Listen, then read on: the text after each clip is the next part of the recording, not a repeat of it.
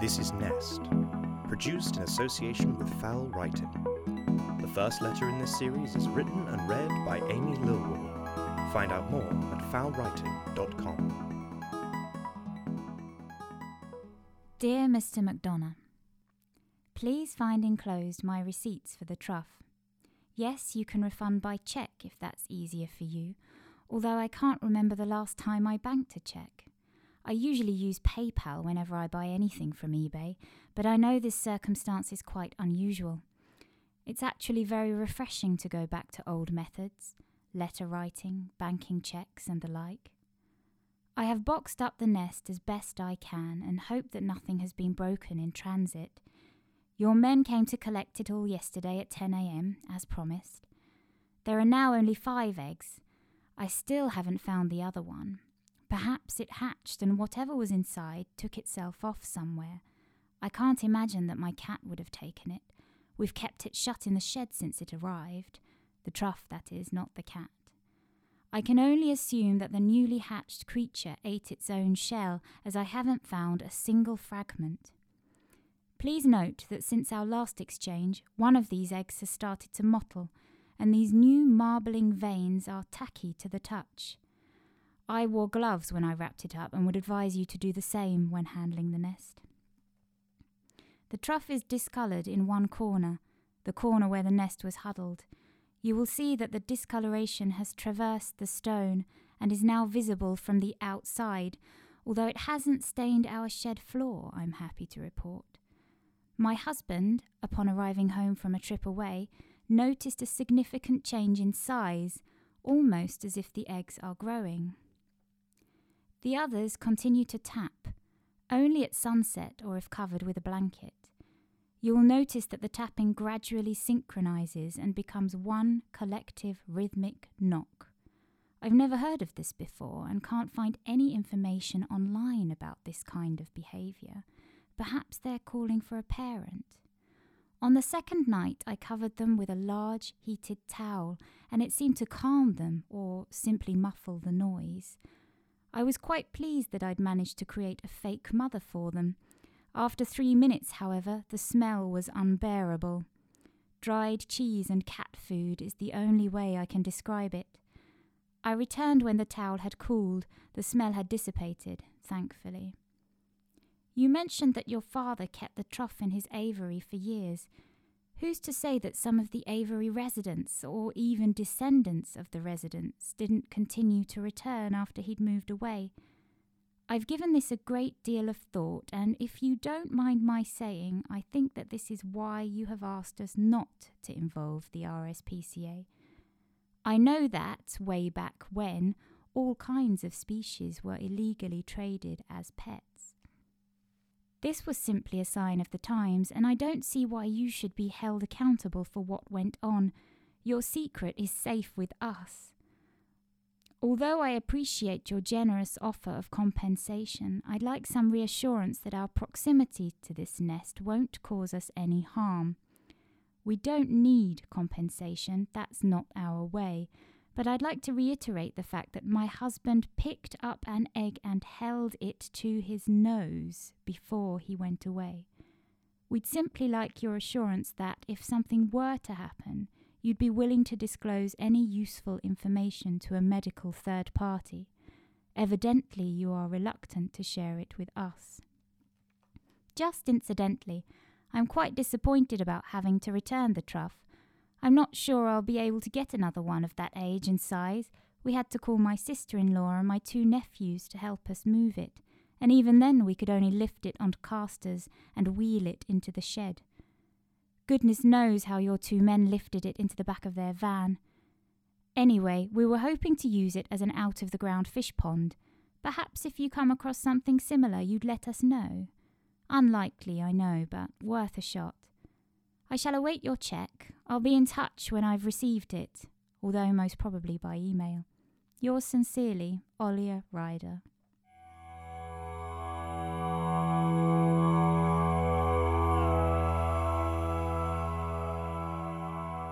Hello, Hello.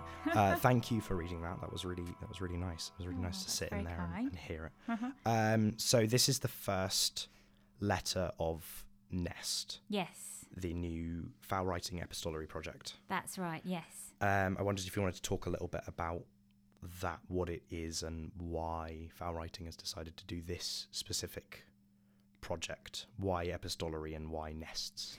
Okay, well, we wanted to include some more creative content in foul writing, and we thought in order to encourage that, it would be quite good to start up a series. Um, and an epistolary project, it sounded like a logical way of doing that. Um, the idea of the nest was Sherry's idea. Um, and it's one of those things that you can't really explain where it came from. She just came into the office one day and said, I want to talk about nests. I think it would be really cool if we used it as a prompt. You find a nest. So I was like, oh, okay. So um, she set up a schedule with a foul writing team, and um, I was commissioned as the first writer, uh, which was great. Um, and we have another eight or nine, I think, installments.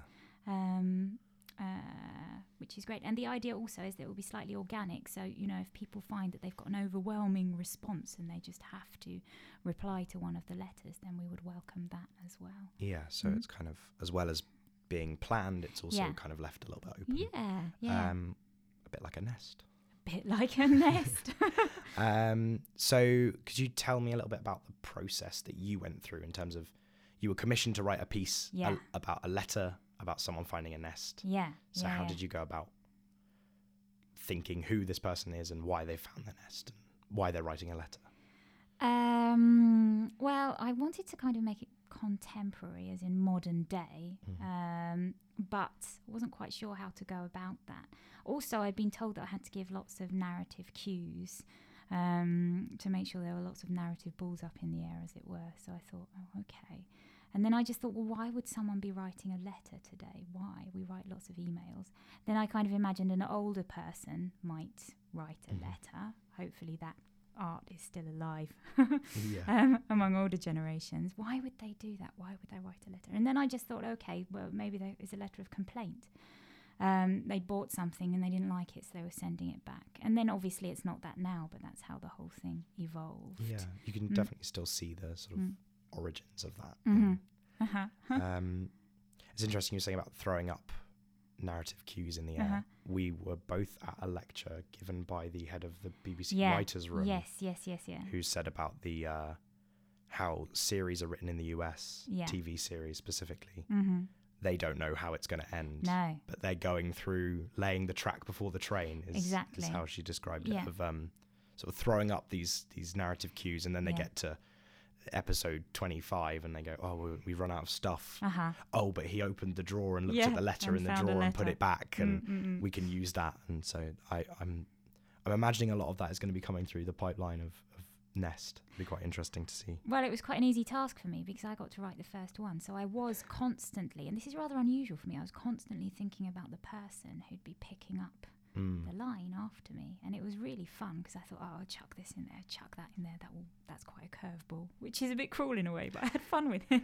Yeah, I think I Mm. guess as a novelist, you Mm. don't have that. You don't have someone who's responding to your work, No, and so it's no, no, very no. much a, I'm writing this for me, and Yeah. and you know, if down the line a sequel was written, I'd Yeah. have to respond to my own stuff. Yeah, but yeah, yeah. thinking about, oh, I can play with this a bit more because Yeah. someone else has got to do it. yeah, I don't have to worry about picking up on my own cues. I won't revisit it ever again, so only to read it.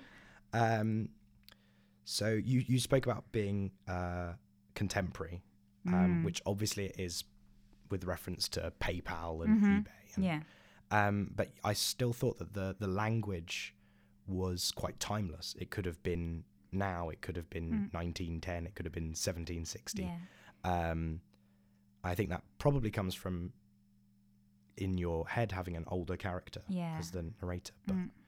d- is that something that you often write in this sort of timeless way, or do you, was it just it just came from the character? It just ca- it was all about the character, really. I mean, I was cringing when I was writing words like "thankfully" or I Mhm. can't think of another example. But yeah, it's really, uh, as you say, it's quite classic language, and Yeah. I'm not used to dealing with that at all. But I had to stop myself and say, "Hey, you know, this is the voice of the character. This is not your responsibility. You just have to write as you believe she would write." Mhm. So I thought a bit about my mum. How would she write a letter? And you know, uh, she would include that kind of vocabulary, I think, in an effort to formalize what she's saying, so that she's friendly, uh, but uh, you know, at the same time, creating that distance. And yeah, that's why I chose that tone. I think. Yeah, I suppose especially if it's a um, letter of complaint, Yeah. then yeah. there's yeah. a certain amount of formality that comes with that. Yeah, definitely. Yeah, I mean, you can see halfway through that she's she well, she is quite friendly. She doesn't want compensation, but she's quite nosy. She really wants to know what is up with this box of eggs. Um, so yeah, I just tried to inhabit her voice, I suppose. Yeah. Um, so uh, in in the piece, you talk about carefully sort of lifting the nest out and, and Yeah. moving it about, and Yeah. um, I thought that you also kind of carefully moved about the words with this. I suppose it came with inhabiting the character, but it Yeah. felt very considered, Mm. and um, I just thought that was really interesting. You mean in reading the words or in writing the words? Uh, in reading them aloud, Uh-huh. I Ah, felt that you were you you were really considering the sound of the words. Aha, okay. Yeah. um, it's probably because I'm in quite an unusual situation. I can hear myself speak, so Yeah. maybe that had It some is- sort of it is weird. influence. Mm. um, do you read your work aloud when you write it, or or do you read it aloud to other people? Yeah, I do read it aloud to other people, Mm. and I enjoy doing that. Um, and again, uh, you mentioned earlier the fact that this is quite a classic text. Um, I think it's changed my reading voice a little bit because I'm, and also I'm used to reading from my novel, so I kind of know my way around this. Sure. And the first time I read this aloud when, was when I had a quick practice through this morning, Hmm. um, and they're words that I'm not used to, you know. So, and also you were sat there as well, and I know that you, you you're like the big pro at this. So I thought, okay, this better be good, Amy. You've got to pull this one out of the bag. Um, no, I, re- I really enjoyed hearing what sounded. It sounded quite natural, but it sounded like you were enjoying Uh huh. reading it Ah, aloud, which, which really comes across. Ah, okay. You often get writers that read their work aloud that seem sort of ashamed of it, and it, Yeah. it doesn't come across, but it came across really nicely. I'm, I'm really conscious of the fact that if you don't read something slowly and clearly, then people just won't get it because Mm. reading is very, hearing a read text is very difficult to engage with. yeah, so that's that sort of brings me on to my Mm-hmm. next point about um, considerations that you make when obviously you wrote this Mhm. to be read on the page on the Mhm. screen and, then and Yeah. then we sort of came up with this idea of showing off the letters Yeah, um, in a different form so that it's Yeah. more accessible to everyone Yeah. and um, and also gives this little extra content at the Uh-huh. end Yeah. um, was there a certain consideration you were practicing this morning being like oh if i'd if i'd known that this was going to be a an, a read piece yeah. or a, a piece to be listened to, would I think differently about it, or or d- would it have been the same if you'd? It's interesting because this is um, uh, because the transcript transcript is essentially already published. I Mm. thought that I had to remain faithful to the text.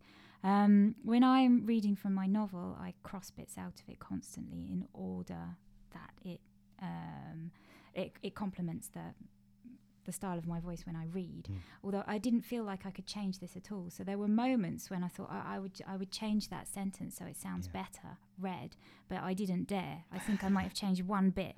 So I actually found it quite difficult to um, to work with in terms of reading it because I thought I was really stuck to the text. I couldn't Mm. kind of change the sentence layout, as it were. Yeah, I noticed that your your tone sort of changed as if Mhm. you were becoming the character as well, Aha. which is really interesting. so so I think not changing the text to suit you, but Mm. rather changing you to suit the text was really something that I noticed. Wise words indeed. I'm taking notes. I'm That's taking notes. that's a- acting 101. Um, Lovely. Um. Oh yeah. The one one other thing I noticed Mm. that was really I found that really kind of stuck with me. You were talking about um when the the creatures inside the eggs, whatever Yeah, they might be. yeah. I'm assuming birds, but they could have been alligators. I don't know what they They could have been platypuses. um, were synchronized the tapping on the eggs. Yeah. And it, it kind of reminded me of how this project is about writers Yeah. synchronizing Yeah. with one idea, but also remaining unique and themselves and keeping their own voice, but engaging in this one big project. Yeah. And that kind of image. And I don't know if it was something you'd thought of when you were writing it. No, it's funny these things because they're hardly ever intentional, No. are they? But you know, once it's been read by someone else, then they come up with all kinds of ideas, which is great. Um, funny also that I'm always harping on about describing through action, and that's why um, I, I, wrote that line, I suppose. What can they be doing, these eggs? Mm. that's essentially what we're doing, describing through yes, action, I suppose, yeah. as a as a collective. But um, yeah, no, I like that idea. Was it intentional? No, not at all. No.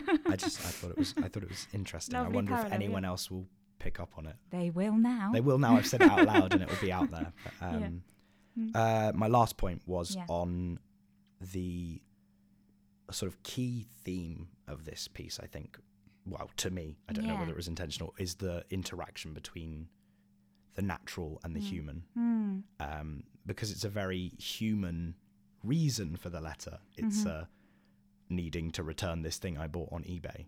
Yeah. Which is not something that occurs naturally. No, even more human than that, I would say, is the fact that it, it do, it evolves into something different in that she actually wants to know what the hmm. eggs mm. are. Um, so that then becomes the purpose of the letter, I suppose, yeah. rather than just complaining. It's a, it's an actual interest for what's going on inside these eggs. Um, yeah, but the the way mm. that that sort of therefore links into mm-hmm. the the natural mm. world and this this uh, act of a nest existing and mm-hmm. having eggs in it, it predates mm. letter writing by yeah. several hundreds of thousands of years. Um. Is that a, an interest you had before this, before being commissioned for this project? Was the sort of natural world and the way that we interact with it? Is this something you'd considered before, or is this sort of new ground for you? Well, I suppose, like everyone, you know, we all have our interests in the environment, and we try to do as best we can um, on a daily basis just to be better people. Um, but I think actually, funnily enough, that's why I turned it into a letter of complaint to eBay because I. My first vision, you find a nest, was being in some leafy graveyard somewhere mm. and discovering a little nest. Um, but I was quite frightened of describing that natural setting, and I'm not sure why. I was more in my comfort zone to do it this way. So I, that's probably not the response that you're looking for. But I guess I was invo- avoiding that yeah. connection, which is which is interesting. That is in itself uh, an interesting answer. Yeah. Being, uh-huh. and I think perhaps it's it's to do with how massive the natural can yeah. be to yeah. a writer. Yeah. And and how much history there is there of however many hundreds of of acclaimed writers have written about the natural, and you mm. come along and go, "Oh, I need to write a letter about this," but yeah. I don't want to step on Wordsworth's toes. no, that's true because then the focus would have to be on the setting, and, and, and, it's really about the, the plot, I suppose, mm. here. But and it's about the, the character. About the character as well, yeah. So yeah. Mm-hmm. Okay, thank you cool. very much. Thank you, Alex. That's right. So um, look out for foul writing for the next instalment. Mm-hmm. And we will see you next time. Thank you very much. Thank you. Bye.